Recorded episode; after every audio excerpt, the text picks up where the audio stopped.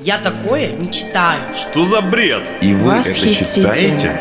Вот Я такое это не читаю. книга! Зачем ты вообще такие книжки в руки берешь? Не рекомендую. Это неинтересно. Рекомендую Ты что, правда это книгу. собрался читать? Да кто сейчас читает? Это спорно. Подкаст радиостанции Красноярск главный для тех, кто умеет читать. Вместе с Викой Лазаревой спорно о книгах. Возрастное ограничение 18+.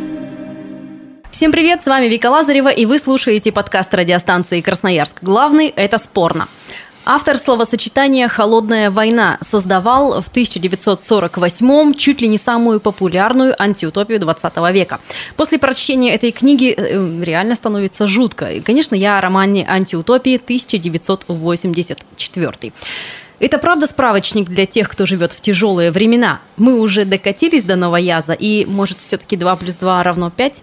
Мои гости на сегодня Денис Иконников и Игорь Поль. Регалии по привычному опускаем. Здравствуйте.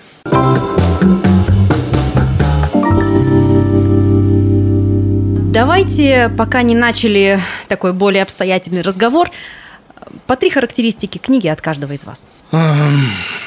Первое – это книга отчаявшегося человека, больного туберкулезом умирающего человека.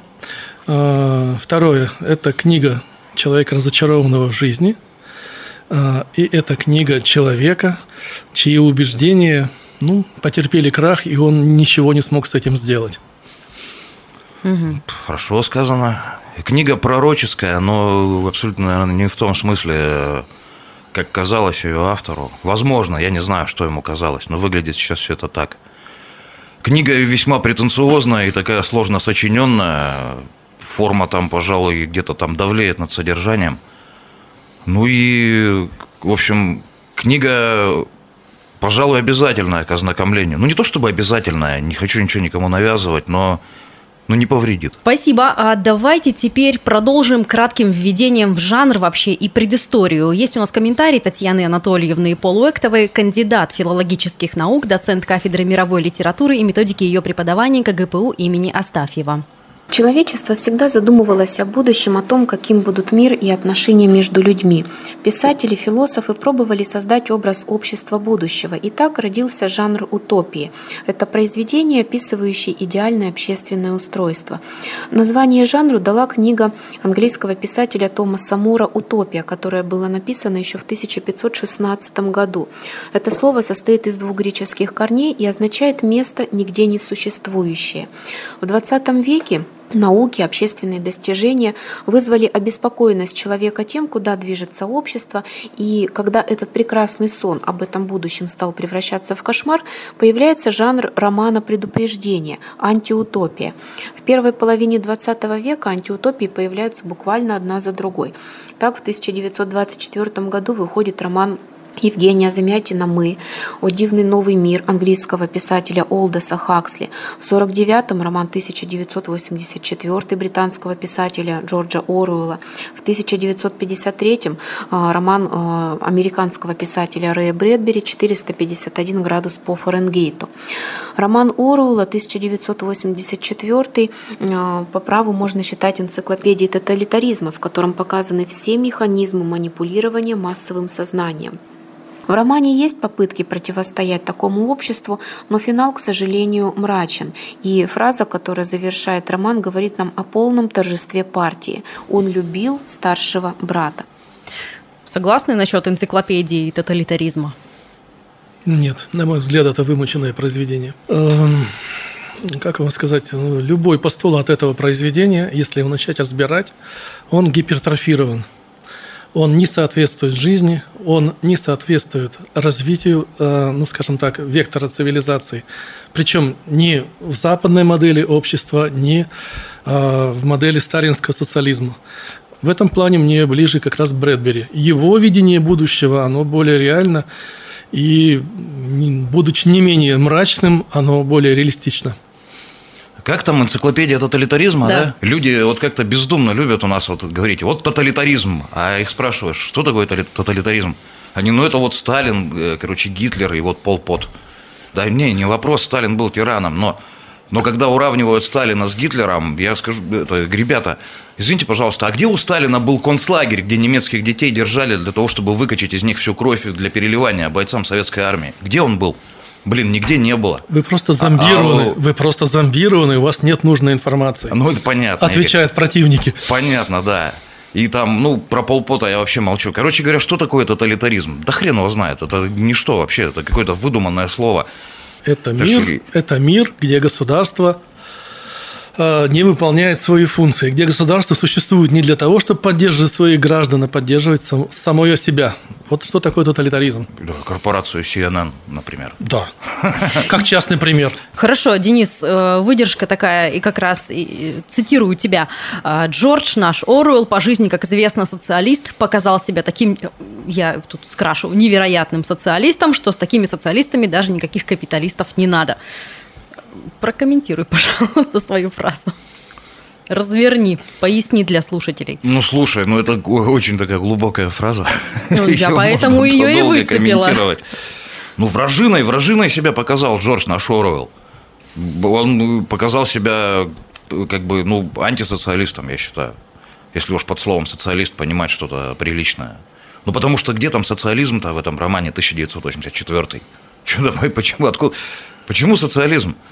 Он там так называется. Ну, ну да вот и все. Там нет ни, ни единой черты социализма. Абсолютно. Прошу прощения, социализм, ну, как мне кажется, э, как его себе представляет Оруэлл, это некая социалистическая идея, подкрепленная, ну, тоталитарным государством.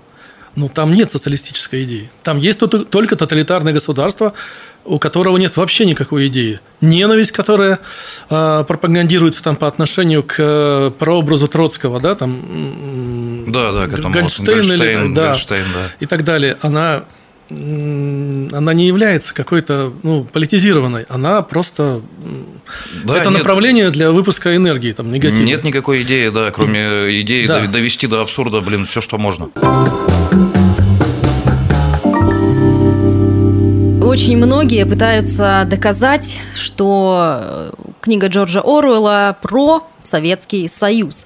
Ошибаются ли они в этом плане? Давайте для начала комментарий послушаем. Кандидат философских наук, доцент кафедры философии Гуманитарного института Сибирского федерального университета Илларионов Григорий Андреевич. К вопросу о том, соответствует ли социум, описываемый в романе 1984 советскому социуму, можно подойти двояко. Если говорить о контексте написания романа, то очевидно, что британец Оруэлл имел весьма поверхностное представление о реалиях советского общества. Поэтому изображенная им картинка отсылает не столько к самому СССР, сколько э, картинам социальной реальности, э, какими они представали в головах э, европейской интеллигенции 30-40-х годов. А если проводить аналогии, то многие элементы антиутопии Оруэлла обнаруживаются в современном западном мире куда в более выраженной форме, нежели в СССР. Это и постправда современных медиа, где невозможно различить истину, полуправду и чистую выдумку. Это культура отмены, в рамках которой человек исключается из социума за мысли или слово преступления против идеологического мейнстрима. Это тотальная технологически организованная слежка, разоблаченная такими деятелями, как э, Эдвард Сноуден или Джулиан Ассанж.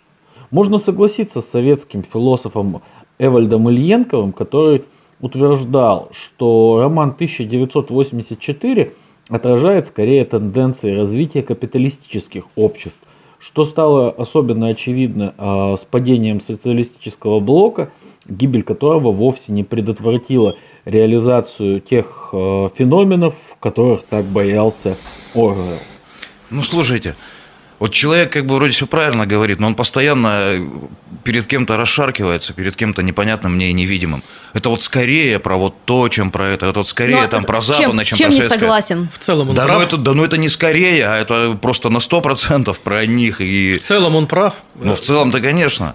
Ну, а, что там от советского-то общества? От Ничего. советского ничего. Если как бы вот э, ферму животных мы возьмем, там, конечно, другое дело. А Это- вот давай-ка об этом поподробнее. Многие считают, что А вот Игорь, ферма это, или вот он вот по этой книге очень хорошо. скотный как бы, двор, э, говорят многие, что вроде объяснить. как это какая-то предыстория, скажем. Ну, это мнение, опять же. Нет, никакая не предыстория. Вот, развейте, абсолютно- пожалуйста. Абсолютно вообще никак не соотносится. Это совсем другое.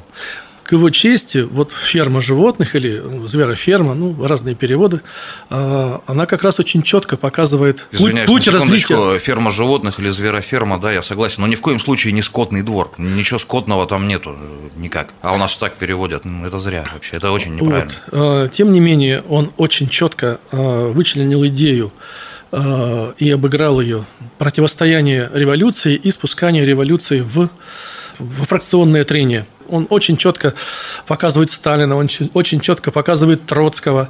Ну вот прям, прям уж четко он показывает Троцкого. Да, Ну у него там показывает. Троцкий, ну такой красавчик. Ну снежок, показывает. снежок просто. Но, ну, но просто у Троцкого более простые идеи. А ты представь, если бы у Троцкого получилось бы... Революция А если бы у него получилось его идеи реализовать? Ой-ой-ой. Э, вот в этой да, вот э, в Англии товарища Оруэлла. Э, Он, может быть, первый бы там заверещал, вы что творите? Это, это сказка «Ферма животных», она нету, ни в коем разе нельзя называть там Предысторией. предысторией, приквелом романа 1984. Нет, это вообще неправда. Там ничего общего нет, да. Кроме того, что Так. он и там, и там пытается показать, что любое развитие революции приводит к вот э, не к тому, чего вы ожидаете, либо к тоталитаризму, либо здесь он свернул и взял, сделал авторский домысел, э, вот к такой тоталитарной системе, где нельзя дышать, нельзя мыслить, нельзя думать, нельзя читать, что неправильно. Ну, там вообще жесть адская. Да, да, да. конечно. Но она это прям как- более оторвана от жизни, Это чем как- ферма животных. Как на Фейсбуке, да, вот у Марка Цукерберга. Да. Давайте за другие антиутопии. Поскольку Замятин первым, ну, давайте так, сотворил антиутопию в целом, такую более популярную, э, я говорю сейчас о произведении «Мы», очень многие сравнивают и реально пытаются сравнить, и говорят, что да, 1984 очень похож на Замятинское «Мы». Согласны? Ну, я Замятина читал давно. Ну, да, пожалуй, похож по моим воспоминаниям. Да, ну, правда, очень я реально его давно читал. Ну, там есть, в принципе, вот это все то же самое, да, вот эти стеклянные дома, как бы там секс по расписанию, с кем прикажут, там а, полное отсутствие личной жизни, там контроль над мыслями и так далее, и так далее, и так далее. Ну да, тут надо еще понимать, что когда Замятин писал свою книгу, В 20-х годах. 20-е, да, то есть еще вот военный коммунизм там, по крайней мере, как минимум там не за горами. Еще вот тиф, холера и гражданская война, еще как бы вот... Огромное, вот- огромное количество крови и огромное ожидание при этом. да, страшное время, как бы парадокс, такой разлом между вот огромными ожиданиями и огромными разочарованиями. э, ломка как бы картины мира там и все такое. В общем, и с Оруэллом тоже можно параллель провести, потому что а в его 1984-м многое вдохновлено вот Второй мировой войной. А, Ее результатами. Ну, и, и процессом, и результатами. То есть, вот это вот поганое пойло, там, поганые сигареты, которые Оруэлл, там, вот это вот э, нечего жрать, там. Я, кстати, вот все время удивляюсь, вот что-то сильно так страдает по этому поводу. Я понимаю, сын колониального чиновника, но потом-то жизнь у него помотала его всяко, то есть, наверное, в Испании он тоже не жил там в отелях люкс, да, когда война была. Вот он что-то очень прям сильно страдает, вот, что даже в ферме животных, что вот в 1984-м вообще вот прям очень сильно по быту, вот что вот нету вкусной пищи совершенно, и сигареты плохие, и выпивка говно, что тошнит с нее постоянно. И, короче, все там у него сорта Виктори, это называется, то есть победа, джин победа, сигареты победа, все такое. Так вот, это реальный сорт, это реальный бренд поганых индийских сигарет, которые в Англию ввозили во время Второй мировой войны, потому что как бы сигареты из Америки было возить сложно, ну, потому что там немцы как бы шалят в Атлантическом океане. И, в общем, ради сигарет как бы губить людей – это не лучший вариант. Там лучше было продукты более важные возить. А вот курево и всякую прочую погонь возили из Индии. Она называлась «Победа». И то есть, ну, я что хочу сказать. Оруэлл, да, они с Замятином, в общем, в похожей части ситуации стояли. Поэтому и книги похожие, да. Слушайте, ну Замятин оставляет некоторый просвет в конце все-таки. Там же девушке удается сбежать за стену, а здесь-то все беспросветный мрак. Да. Вот девушка сбежала за стену, а потом ее там Ну этого мы не знаем, э, это мы ледо- можем ледо- додумать. ледорубом и херакнули по голове. Может быть. Это открытый финал, но он оставляет надежду. И вот это, кстати говоря, ну, наиболее сильное отличие между двумя произведениями. Там у Замятина Депресняк у Джорджа, конечно. финал позволяет надеяться на лучшее, а у Ойрелла, собственно, возникает вопрос, и чё? Вы показали, да, жить нельзя. Так жить нельзя. И Герой должен что-то преодолевать, а у него должны возникать дилеммы. В результате этих дилемм он должен принимать сложные решения. По итогам принятия сложного решения он должен производить некие действия, которые требуют от него каких-то титанических усилий. Ну, здесь мы ничего этого не видим. Герой, по сути дела, плывет по течению. И сам по себе герой при этом не вызывает э, ни ненависти, и не жалости. Ну как же, ненависть он вызывает. Иногда его хочется да пожалеть. Нет, да презрение Но он по факту вызывает. на его месте мог оказаться любой другой. Да, есть да, да, Он да, описан да. как совершенно вот Ну, с таким же сочувствие, успехом мог бы сочувствие писать- в этом смысле, ну, возможно, да. Да, он мог бы с таким же успехом написать повесть о табурете. Как на него все садятся, его бросают, пинают, его не- третий год не красят. Нет, Табурет всяко был бы более положительным персонажем. э, Табурет не может быть таким мудаком, как Уинстон Смит. В конце э, возникает вопрос, да, и чё? Где теза? То есть, ну, например, сказка о Колобке, да? Если ты быстро-быстро бежишь, да, проявляешь упорство, то рано или поздно ты от всех сбежишь, ты станешь свободным. Ну, можно так условно тезу, да, произведение сказать. Или там сказка о Красной Шапочке. Если зло там торжествует, э, то рано или поздно добро все равно возьмет верх. Придут охотники, замочат этого злого волка, всех вытащат из живота, и все будут жить долго и счастливо. Здесь какая теза? Жизнь Мораль. дерьмо. И Жизнь мораль, иначе дерьмо. говоря, да. И Ну, то есть книга недостойна внимания. Почему же достойна? Она Я достойна внимания. сказал, что она ее очень желательно Но не прочесть. как критика коммунизма, она достойна внимания, может быть, как э, книга пророчества того, что происходит сейчас на Западе. О, Интересно. Насчет новояза, а что насчет скажете? новояза, а насчет новояза я скажу, что вот на том же Фейсбуке, на котором я, к сожалению, присутствую активно, от чего пытаюсь избавиться, ну это еще одна плохая привычка, как алкоголь и сигареты. Так вот там а, когда-то был скромный списочек запрещенных слов, очень скромный. Сейчас я уж черт его знает, мне страшно представить, сколько там томов. Так вот, в итоге, в итоге все придет к тому, что список запрещенных слов просто поменяют на список разрешенных слов. Он И ты свои постики намного. будешь просто набирать из возможных вариантов. Просто понимаешь? Вот здесь у нас шарик, как бы здесь сердечко, здесь здравствуйте, у меня все хорошо, там ля-ля-ля. И, все. Вот В этом плане он тоже пророк. Ой, Пусть абсолютно. не там, но это сбылось абсолютно Он точно. не мог себе такое представить, форме. потому что он не был писателем-фантастом. Да и тогдашние фантасты, как бы даже очень умные, технически подкованные, даже такие, как Рэй Брэдбери, многоуважаемый, или Роберт Хайнлайн, например, они не так мыслили будущее. То есть они не могли себе представить вот этой вот Компьютеризация. полупроводниковой вот этой чип-революции, как бы компьютеризации, да, они мыслили все не так. Но, тем не менее, Как по-вашему, 2 плюс 2 равно 5? В арифметическом смысле, ну, наверное, 2 плюс 2 не равно 5. Тут дело вот в чем. Тут дело в том, что вот люди любят цитировать Оруэлла э, абсолютно бездумно. Вот это 2 плюс 2 равно 5, там, или вот любят там что-нибудь такое, чем-нибудь козырнуть, типа «война – это мир», э, «незнание – это сила», «свобода – это рабство». В самом тупом смысле, то есть э, не читая книги вот этой, а если и читая, то не понимая. У Оруэлла это Блин, мать его, это очень философская книга, этот его 1984. И вот эти вот постулаты, по крайней мере, два из них, то, что война – это мир, и то, что свобода это рабство, они там очень четко расписаны, почему так действительно есть на самом деле в этой системе координат, которая существует в этом романе.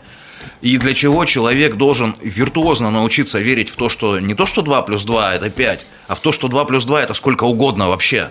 Для того, чтобы выжить в этой системе координат. Но у меня плохие новости для того, кто думает, что он какой-то не такой. Как Игорь чуть раньше говорил, вот этот урод, который главный герой романа, на его место, к сожалению, легко можно поставить любого из нас, потому что, ну-ка, пойди-ка, вот реально поживи как бы в такой вот системе уродской. Там у тебя 2 плюс 2 станет э, кубическим корнем как бы из пи квадрат плюс там все что угодно, без проблем. То есть вопрос не имеет смысла. 2 плюс 2 не равно 5. Не всегда, иногда только. Игорь, что скажете? Не помню, а кто проводил эксперимент. По-моему, это происходило на Западе. Группа людей а, глядела на стену, где было нарисовано несколько параллельных линий. Их попросили оценить, пересекаются ли линии или нет. Примерно половина сходу ответила, конечно же нет, они параллельны. Мы же видим, они нигде не пересекаются. А примерно треть, а, грубо говоря, ну, подкупленных, э, ну, подсадных уток смотрела на них странными глазами и говорила, разве его не видите? Ну, как? Ну, ну, ну, это же очевидно. Конечно, пересекаются. Вот, после чего примерно половина из тех, кто только что утверждал, что ну, ну что тут думать-то, они же, конечно же, параллельны. Они говорили, ну, в общем, ну, что-то такое, да, присутствует. Насколько часто мы можем принять, ну, дать честный ответ, ориентируясь только на собственные ощущения и на собственную, скажем, мыслительный аппарат – а не на э, общественное мнение, не общественное мнение, а на давление среды и так далее. А, если как бы вот почитать Оруэлла, почитать э, как бы вдумчиво, то там же фишка не в том, равно ли дважды два или два плюс два пяти. Там фишка в том, чтобы верить истово, искренне верить, на самом деле верить, не притворяться, а верить, что 2 плюс 2 одновременно равно 5 и 4, а иногда 3, а иногда двум, одному или тремстам тысячам 448. Например, В общем, ну... да, друзья, занимательных вам математических софизмов на подумать. На этом, пожалуй, и завершим. Мои гости на сегодня Денис Иконников, Игорь Поль. С вами также была я, Вика Лазарева. Всем только хороших книг. Пока. Я такое не читаю. Что за бред? И вы это читаете? Вот я это книга! Зачем ты вообще такие книжки в руки берешь? Не рекомендую. Это неинтересно. Рекомендую. Ты правда это собрался читать? Да кто сейчас читает? Это «Спорно». Подкаст радиостанции «Красноярск» главный для тех, кто умеет читать. Вместе с Викой Лазаревой «Спорно о книгах». Возрастное ограничение 18+.